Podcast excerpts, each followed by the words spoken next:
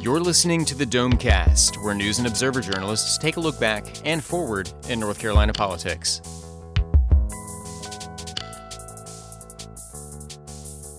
Hello and welcome to Domecast. I'm Jordan Schrader, hosting this week, and with me are Will Doran, Don Vaughn, and Colin Campbell.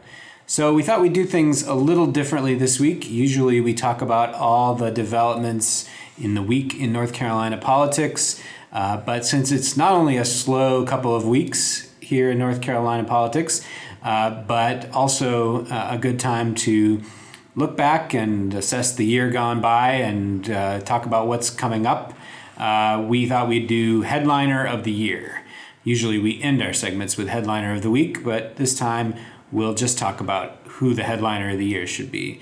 So uh, for each of you, I want to hear who the most interesting person, place, or thing of the year uh, was. And uh, if you have any thoughts about twenty twenty, I suppose we can uh, we can bounce those around too. But um, let's start with that. So Will Doran, who's your headliner of the year?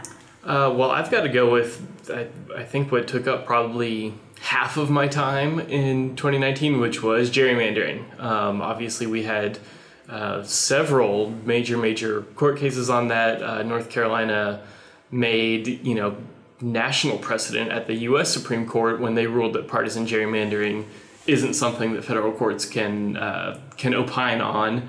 Uh, I mean, that was the first time that the court had ever ruled on that, was for a North Carolina case, and so, you know, made news there, but then, you know, kicked it back to the state courts, and state courts found the exact opposite, that, you know, oh yeah, according to the North Carolina Constitution, you can uh, have partisan gerrymandering, not just racial gerrymandering, be a constitutional violation. And that led to, uh, we redrew not all, but a very large amount of our lines for the state legislature, uh, the House and the Senate, and then obviously all of the lines for our U S House seats. Um, I mean, you know, you, you you see Democrats likely to pick up more seats under these maps. It's still kind of a toss-up since we are a swing state, obviously, uh, you know, who is going to have control of the legislature uh, in the twenty twenty elections going to twenty twenty-one, when, guess what? We're going to be doing gerrymandering again. Uh, twenty twenty-one, whoever, under the current rules, unless there's some sort of reform, uh, whoever has control of the legislature gets to draw the lines for the next decade and probably invite the next decade's worth of lawsuits. Uh, we've seen tons and tons of lawsuits over this stuff. I have no doubt we'll see even more, but um, you know, when you have this system where politicians uh, get to kind of, you know, go behind closed doors and decide who their voters are going to be, where the lines are going to fall, what neighborhoods are or aren't going to be in a certain person's district. That gives them a lot of power, and, you know, we did definitely see the courts crack down on that, uh, issue some pretty strong rebukes to Republican lawmakers on the way that they have uh, used that system of redistricting over the past decade. Um, but, yeah, I mean, it's It was the huge story of the year, made national headlines uh, here. Obviously, Democrats are probably going to pick up a couple more seats in the U S House as well, um, as well as the state legislature getting potentially more competitive in twenty twenty. So, gerrymandering. Yeah, I, I wonder in twenty twenty if we'll see, particularly if it looks like it's going to be a bad year for Republicans, any sort of reform efforts. There was that committee meeting towards the end of the year where uh, I think it was the House Elections Committee took up just a brief discussion of like several of the proposals that were out there. Um, and since then, we've seen some uh, further pushes, particularly for, I think, the constitutional amendment version. But I'm curious if any of those have any traction. And if they do, like, is there any agreement on what nonpartisan redistricting should look like in terms of outcomes? Because I, you go through this whole process, and yes, the outcome seems to be more favorable to Democrats, but in terms of the number of competitive races, it doesn't look like the districts are going to be any more competitive as a whole than they were under the previous maps. We can still look at the maps and say, this is going to be a Democrat, this is going to be a Republican, unless all hell breaks loose and something changes. Um, yeah, depending on who you talk to, they have different ideas for reform. You know, is something fair if you're basically guaranteed proportional representation? You know, Democrats win forty-five percent of the vote, so they get forty-five percent of the seats. Or is, you know, reform fair when you have a ton of highly competitive seats and very few safe seats. So you don't necessarily know going into an election that it will or won't be proportional. You just know that you're going to have some competitive elections. Um, so there's kind of, you know, different schools of thought on that. Um, and like you said, there's, I think there's at least three different bills, maybe more, uh, kicking around in the legislature. There's two main ones that have both Democratic and Republican sponsors on it.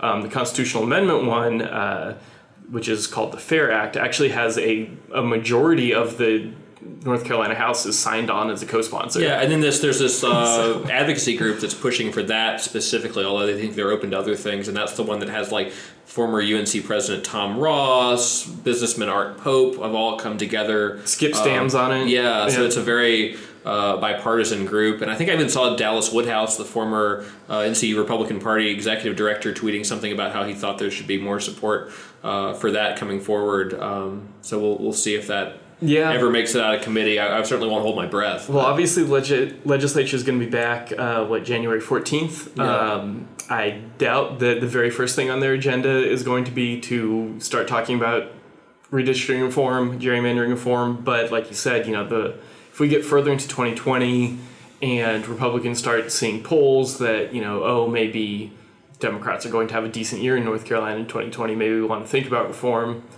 then, you know, you could see this discussion start to pop up this spring or maybe this summer. Uh, you know, recently uh, the uh, the editors at the News and Observer named uh, Bob Phillips, the head of Common Cause, as one of our finalists for the, the Tar Heel of the Year award, and uh, they asked me to write that profile on him, and he was telling me that back when he was working with the Republicans and kind of against the Democrats uh, back in two thousand nine, a decade ago, on gerrymandering reform then, that it was like June of that election year, June of twenty ten, that he was still trying to convince Democrats that it would be in their best interest to do reforms, and they didn't listen to him, and obviously that kind of came back to bite them in the butt because Republicans won and ushered, you know, swept into power, kind of, you know, lost their appetite for reform and just kind of continued on the, the same old system that the Democrats have been using, so. Was there ever a time where, like, either party actually wanted, like, fair maps that didn't Um, favor themselves?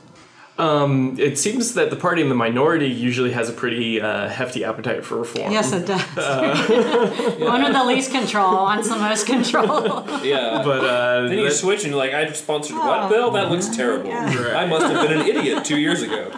So, you know, and yeah, and you, you've seen Democrats uh, be pretty forceful saying, oh, you know, if we do win control of the legislature in twenty twenty, we're definitely going to... I did say that. Know, I tweeted your story out, and a couple in. of them said, like, no, we're not going to be the ones picking it. We'll right, but, so you know, that's that's what they're saying now, but, you know, we'll see what happens in the future. Um, and, you know, I mean, maybe the fact that it has been such a big story and has made such, you know, big headlines does kind of commit them to... to supporting reforms if they do manage to... Yeah. to I just see it being a, yes, I support reform, but your reform sucks. Um, that seems to be where we're headed, because I've seen, you know, even the, the Eric Holder redistricting group has had some criticism of the, the finer points of the redistricting plans uh, that are on the table from the... Yeah, they don't um, like the constitutional amendment. Yeah, uh, so I think no matter what comes out there, someone's going to see flaws in it, and ultimately they're not going to support it, which then paves the way for... things to stay the same potentially in the future. And, you know, I, I think that's definitely true. Everyone that I've talked to on both sides, um, Republican Chuck McGrady, who's the, the main sponsor of that constitutional amendment, the Fair Act, has, you know, has been, you know, very straight up when I've asked him about it, said, like, yeah, I, you know, I, I threw this out there to hopefully get a conversation started. I don't expect it to, you know, look exactly the same as the version I sponsored, you know, if it does actually go through. And, you know, and, and you've heard Democrats say that too, like, you know, sure, we can talk about details, but let's at least talk about something. Because right now, you you know, you saw all these bills get filed in February and then have just been stuck in committee ever since then. Even the one that has over half the House of Representatives as co-sponsors. Yeah, like it's, it seems to be the thing is that, you know, if you're if you're in the majority party, you can still support redistricting just as long as you're not the chair of the redistricting committee or the rules chair or one of the people who would actually have to let the bill move. Um, and if you're those people, then you're the, you know, small percentage of your party that's saying absolutely not, never, we're, we're cool the way things are right now. Yeah, yeah. And I think back, too, to the uh, what the uh, debate over the elections boards and creating bipartisan elections boards. Mm-hmm. So bipartisan is definitely in the eye of the beholder, uh, because, you know, that, that was yeah. a fight for a long time. Yeah, I remember when we were going to have an elections board with, like, an equal number from both parties, and then the people who weren't getting their party in were mad about that, and now we're back to where we were. Remember when yeah. government was fair and everybody got along? Yeah, oh, and that never, never ever existed. So. Well, um, and you know, we also, if we if we're uh, if we had a person as the headliner, it, it might be Bob Phillips. It might also be Tom Hoffler, um, who's uh, pick your gerrymandering mascot. Yeah. Could be what? What about gerrymandering? Uh, yeah, it, it, uh, you know, it could Jerry. be David Lewis or Bob Ruccio, mm-hmm. whose names have been on top of these lawsuits that, you know, have have gone all over the place and yeah. uh, drawn so much attention. But yeah, uh, Tom Hoffler, the uh, the deceased uh, G O P gerrymandering expert from Raleigh. Uh, Obviously, a, a huge figure, not just in state politics, but national politics, with everything that he did uh, with the Trump administration and uh, changing the census, or trying to change the census to have the citizenship question and everything. And but that's a tangent. Uh, yeah. uh, we're sticking with North Carolina, where my headliner is gerrymandering. Okay. All right. Don Vaughn, who's your headliner of the year? I'm going to pick a person or a couple people in a moment and a day. It's all the same thing, though. Um, so I'm going to say my headliner of the year is the floor exchange between Representative Deb Butler, the Wilmington Democrat, and House Speaker Tim Moore, uh, Republican, on the morning of September eleventh, and the House um, override of, of Governor Cooper's budget veto. Um, because that made national news for various reasons, not because everyone cares about what North Carolina is spending on certain things or not, but more of the moment. And the video of Butler uh, shouting at Moore and saying, um, I will not yield, and that being a phrase that took off and that she brought up when she introduced Elizabeth Warren when she came campaigning, and kind of along the lines of the nevertheless she persisted type of thing. So it was like a catchphrase, but it was a, a moment. Um, the other lines in there were Butler's arguing with Moore, saying, like, you shall not usurp the process. And so that process of the vote that morning, for those of us that are a little more wonky, is more, um, I feel like, the more headliner moment of just how they did that, and the explaining of Um, when votes are taken and when they're not, and when things are discussed on the floor or not, and when, um, even if they have a session, um, what they actually do or don't do. And, you know, wrapped up in that is um, this whole exchange between David Lewis and Darren Jackson about whether or not there were going to be votes that day. So I think just all of it, but primarily Butler, because she's the one who Uh, is in the video, and she's the one that um, pretty famously called out the speaker. And she's on a T-shirt being sold by the N C Democratic Party right now, with a picture of Butler looking very stern and the word "I will not yield" uh, surrounding her head. Yeah, so I think, I mean, it was really more than a budget override vote. Um, I think a lot of people care about the budget, but not, um, I think it's symbolic of a, a lot of other things. And um, obviously people that are unhappy Um, with the speaker, and, and Butler clearly was. Um, and I think that was just kind of an example of that. Um, and also, you know, it was the Republicans who for a very long time um, did not have any power, and now they do. And um, just how they're handling that, and whether or not they can maintain it in the future, and just how all of that is going to play out. Really just a lot of, you know, finding out things with, you know, Harry Brown, the um, a major, you know, Republican leader in the Senate, not running again, and finding out when, um, you know, what happened when he was in the minority, and what Democrats have done with this, like, lottery vote. And so, you know, people are, like, we were talking before about, um, or not on Domecast, about um, grudges and, and longtime uh, political thoughts and, and memories. And I think uh, moments that we see that explode on the scene um, locally, statewide, and, and nationally are all connected to the things in the past, too.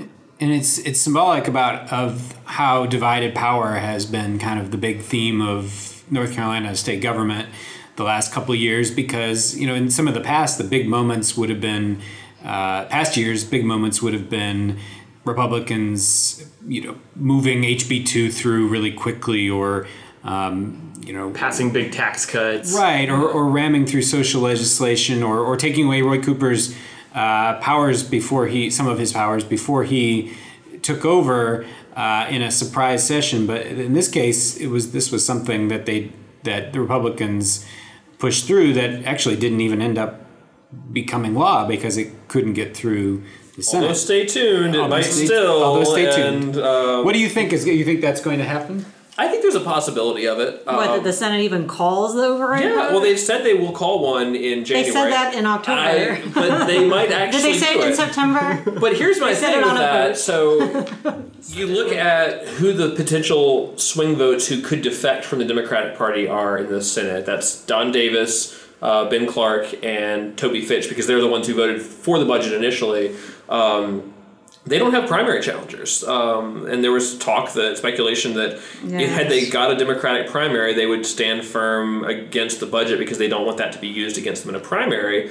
Uh, but they do have general election opponents, and I think those opponents in those sort of moderate districts uh, may try to use their opposition to the budget as a issue in the campaign, and that could cause them to be more willing to uh, cut a deal with the Republicans of some sort and go for that. I mean. I, Toby Fitch, for one, has not committed one way or the other how he's going to vote. They keep saying twenty-one strong, but when I went up to Fitch two months ago, I think it was, and I asked him, how are you going to vote? He said, I don't know, I don't know, I don't know. It's not before me at this time. So that was our, our quote of the day in The Insider one day. Yeah. Um, and he's got a history of uh, when he was in the House before, like decades ago, uh, leading this like faction sort of, I don't know if it was called Gang of Eight or something. There was some nickname for it in the old press coverage where they went against their party to try to um, get some certain pieces of legislation passed and, and work with Republicans on. So there's there's a history here, and I think it's a history that could repeat potentially. Well, let's not forget that Senator McKissick has not been sworn in to the Utilities Commission yet. What is Floyd McKissick yet? doing? I've been trying to call this Floyd man. does what Floyd wants this. to do. He said over a month ago he was going to take the uh, Utilities Commission appointment. He is. He is yeah. going to take it. When is he going to take yeah. it? That is so there's this vacant seat sitting over there yes. that has his name on it. And he doesn't seem to be eager to jump he over there and, have to and get that sweet six-figure salary. No, so he can, you know,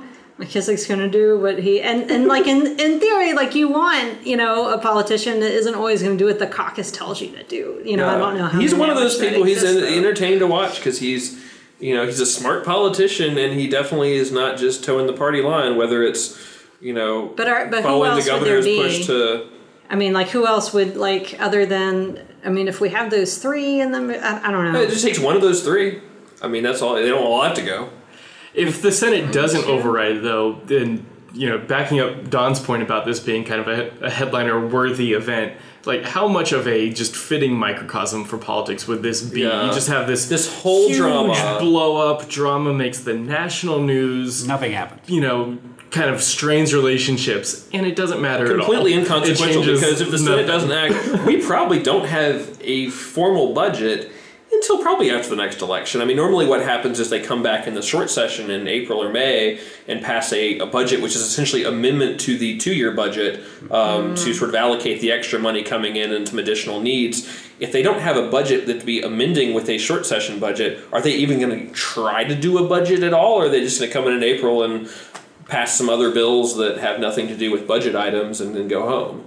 Well, they have to do with whether or not they're going to win election in twenty twenty. Yeah. Like that's what yeah, it's all the, you know, the calculus that I'm sure they've got to deal with. But do you think they will feel the need to do something about at least teacher raises? I know that the Senator Berger has said that they can't do teacher raises without doing the whole budget because it's such a big part of the overall Imagine budget. that imagine that paycheck. When you get, if it's retroactive to the start oh, of the yeah. fiscal year, though, so or to the start of two fiscal years potentially. I mean, the uh, you know, they, every they, teacher in the state goes out and buys a new car. They would all want to do that in yeah. October. There, there could be another you know mini budget to come through. Um, whether yeah, there would be I an think... agreement on the level of teacher salaries, because Democrats are still pushing for it, a bigger teacher raise than what the Republicans want, and those negotiations.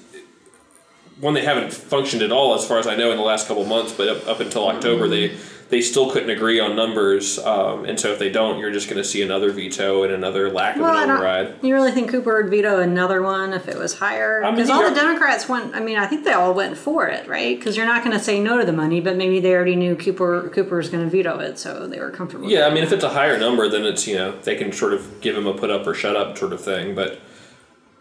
you know, he's vetoed it once. I would not be surprised if he vetoes it again and sticks to the numbers that he's looking for as what he thinks teachers should be paid. Well, and that's what you can campaign on too, right? For both Cooper and all one hundred seventy yeah, people. I mean, you're going to see, you're I already seeing the finger pointing. And, yeah. and but it, it really both sides win, because either Democrats say, you know, I'm sorry, you don't have your raise yet, but I really want to get you more money. And the Republicans can say, look, you could have already had that money in your paycheck, you know, and they're holding out on that, and I'm fighting for you to get this, and they weren't. So I th- it really is like, you know, they can both both play it to their advantage.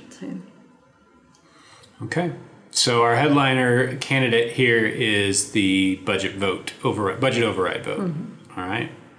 All right, Colin Campbell, who's your headliner of the year? Um, I'm also doing a sort of broadish topic, um, and it sort of dovetails with what we've just been talking about, but I'm going with healthcare, uh, because that's sort of been the, the undertone. I mean, the reason we've had this whole budget battle, it comes down to Medicaid expansion. Um, I think if Republicans had given into the governor and the Democrats' desires to have Medicaid expansion in North Carolina, we would almost certainly have a budget by now, um, but because no one seems to be willing to sort of give an inch on that, except maybe a few uh, Republican lawmakers in the House that were looking for some sort of middle ground uh, on Medicaid expansion. That's kind of why we're at where we're at right now. Um, but that doesn't mean we haven't had some legitimate movement on, on health care this year. There have been a couple other bills that have passed. I think the most notable, in terms of practical implications, healthcare legislation uh, that came out of twenty nineteen was the Small Business Healthcare Act that was designed to help uh, businesses that um, have a very small number of employees sort of pool their resources together through a trade association, a local chamber of commerce, that sort of thing, um, and create sort of a group healthcare plan. Um, a lot of the pro-business groups in the state were really, really pushing hard for that. There was some criticism of whether um, it would truly help and, and have all the protections that are, are in other, you know, health insurance laws for pre-existing conditions and things like that. Um, but I think as far as what the legislature did that actually had a real impact outside of Jones Street this year, that might be one of the, the top pieces of legislation in terms of just the number of people who could be directly affected by it. So also goes into the healthcare theme, but ultimately is, you know, still smaller than the potential changes that would come along with Medicaid expansion. And that was, of course, arguably one of the biggest, um, you know, legislative fights of this year, and one that will probably continue into next year and maybe the year after that, depending on what the political climate looks like and who won which office.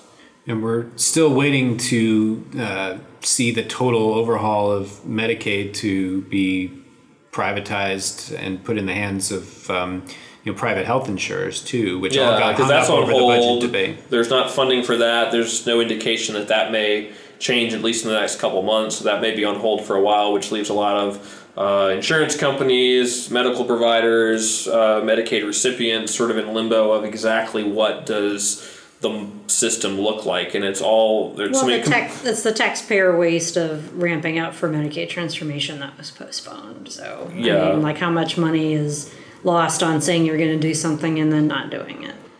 Well, healthcare is for sure going to be um, one of the biggest issues in the, in the election. And that goes for um, federal races, too. I mean... T- The Democrats and are going to go after Tom Tillis on the health care bill um, probably as much as anything else. But then even within the Democratic primary to take on Tillis, right. you have you know Medicare for all five debate. Democrats running and five different opinions on you know how to handle Medicare. Um, you know they're kind of all over the map and you know staking out different constituencies of the the Democratic base and you know. trying to figure out which which message is kind of the winning message there. Right. The Cal Cunningham, um, you know, who's the, the best finance candidate, seems has not seemed to, um, it certainly has not embraced the, the whole idea of Medicare for all. Um, but also, I don't think has taken a, a firm position on what exactly his policy would be yet. So. Yeah, from what I've seen, kind of the three runners, I mean, you know, he, he is definitely tacked the closest to the center, saying he definitely doesn't like Medicare for all. Then you have...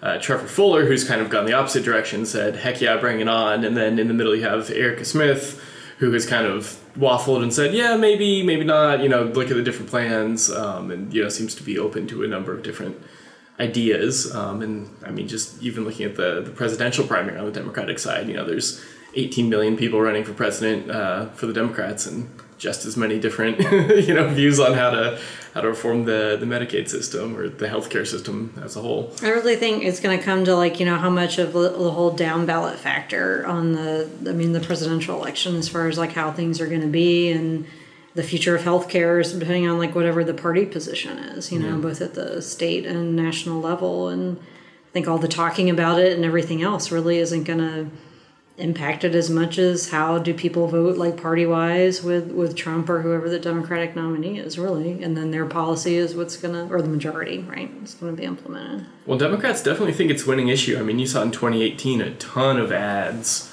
and mailers and everything about, uh, you know, from Democrats kind of attacking Republicans for trying to repeal Obamacare and things like that. And from Democratic strategists I've talked to, they think that worked, uh, that that was a big factor in kind of the national, you know, blue wave effect you saw then. Yeah, I think Medicaid expansion, you're going to see that in a lot of the Democrats' ads at the legislative and state level. Well, you're right, Colin. I mean, there's a reason why Roy Cooper made it his kind of defining, you know, red line issue this year for the budget. You know, I mean, I, I don't know that he ever went out and directly said, I will, you know, veto this budget, or I am vetoing this budget because of Medicaid, but you, there were so many times he... he wouldn't, I, yeah. I used, like, so many different, like, words in my stories. I'm like, it's, it's the heart of the budget stalemate, or the core, right. or the center mm-hmm. of it. But it is at the center. But he was always careful, I think, to qualify it with schools money and something else, and teacher raises or whatever. So that yeah. wasn't the only thing. But the Republicans said over and over again, I mean, yeah. Burr said so many times, Medicaid or nothing, ultimatum, ultimatum. is their favorite and that's phrase. What, you know, so like, I'd like to know, like,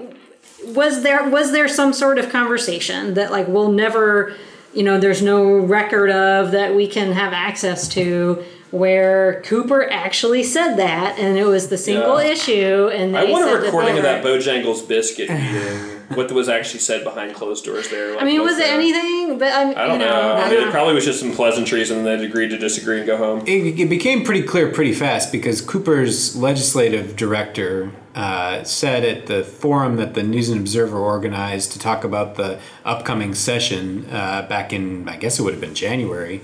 Um, They asked, when will the session end? And he said, the session will end when we get Medicaid expansion. And um, the session really didn't end. Uh, you know, so he was right. So it's never going to end. yeah. So they did at least take a couple weeks off for Christmas. They did. Uh, they I mean, I can, what, can. There's. I, I can't imagine a scenario where all of a sudden, like Berger and the other Republican leaders are going to say, "We love Medicaid expansion. Like, let's do this." Like they. You know, even if they suddenly had this like huge change of policy. If, if Berger was visited by three spirits in the middle of the night and decided he's got a different tune well, in the morning. I think like, I, I mean, I, I liked the, the Insider event where Blue and Berger talked about how they both see like a lot of these healthcare problems and just have completely different thoughts on how you go about solving them. And I think that's just a divide that's not going to change. Yeah, I mean, everybody enough. agrees there's a problem, but the policy solution until you get so it, because yeah. like the people who like hated Obamacare have it, and then they're like, "Don't you take my Obamacare? Don't you take my Social Security, or you know, or my Medicare, or my pension, or whatever else?" You know, like once you have it, but it's like until you have it, like you don't. People don't know if they like it or not, right? Or what it means. But even like Lambeth pushing through the Medicaid expansion. Comprom- or not even pushing through, floating the idea of a I Medicaid remember, expansion compromise, and he cannot sell fellow Republicans on it at all. Yeah, remember like, when the, the budget vote was called and Moore said, we'll have this other bill on the floor next week? Um, that was in, you know, whatever that date was. Of yeah, the, yeah. Yeah, so... Obviously, or like, oh my uh, goodness, like House Republicans are having Medicaid expansion compromise and this is going to happen. Yeah, so, but no, they don't. You know, like there's, it's not going to happen. But it showed there's some movement on how like people within different parties and, um, you know, think about like what are the solutions? What are the policy solutions to this without costing taxpayers too much money, right? And where's our taxpayer refund? I just wanted to say that. The budget yeah, surplus there. That's yeah, it didn't happen. Quite make Headliner Speaking of the Year of because we never wrote the headline that it actually passed. But I saw both Virginia and South Carolina have given tax refunds for, I think, similar reasons over the last few months. And North Carolinians, where's my check, man? Want that check in the mail. Yep. I mean, budget surplus is just sitting there. You know? Yeah, it could be... Burning it's, up a hole in my pocket and let just, me go spend some stuff. It's just Scrooge McDuck. Pay for like a couple money hours of my kids' sitting daycare. Around, you know, a couple of five minutes. All right, on that note, right. Healthcare is my headliner of the year okay. nominee. So, healthcare in the hat for headliner of the year. Um, well, I am going to go with that viral moment of uh, the oh, budget yeah. veto vote, just because that that really uh, um, kind of encapsulates the year and where we are with divided government. And uh, um, so Don is our winner uh, this week and this year. But thank uh, you for not usurping the process. But I, but I do think that you know that, that really we're gonna you know this this is healthcare is the reason that we're kind of still where we are and and still in session to some extent and coming right back in in a few days and uh, a couple weeks into uh, into the legislative session again, and so healthcare may well be the the headliner of twenty twenty um, because they're going to keep talking about it and they're going to be talking about it in, in every campaign pretty much for election twenty twenty um, in gerrymandered districts. So, well, in twenty twenty-one, uh, I'd say a, a betting man would uh, would place money on me making that my headliner again in twenty twenty-one. Yeah, because we're gonna be doing it all again. Yeah, yeah, and maybe they'll still be your beat if you're lucky, Will. That's right. Yeah. Well, then good. We'll just go ahead and n- name gerrymandering the twenty twenty-one headliner of the year and healthcare the twenty twenty headliner of the year, so we don't have to do this again. Right. Thanks for listening. Tune in in twenty twenty-two. Yeah. That'll do it for Domecast for this decade and the next couple of years. I call dibs on twenty twenty-two. Uh, and we'll all be uh, talking about Mark Walker versus Pat McCrory for uh, for Senate. In twenty twenty-two, so we can just skip right ahead to that. Our, the politicians have already skipped ahead to it, so I don't know why we can't. Um, so pre-write those stories now and take the next two years off. Yeah. All right. Well, for Don Vaughn, Will Doran, and Colin Campbell, I'm Jordan Schrader. Uh, have a great twenty twenty, and we'll catch you here soon. You've been listening to The Domecast, a production of the News and Observer and the Insider State Government News Service. You can keep up with the conversation by reading Under the Dome in the daily print edition or online at news observer dot com. The Insider is found online at n c insider dot com.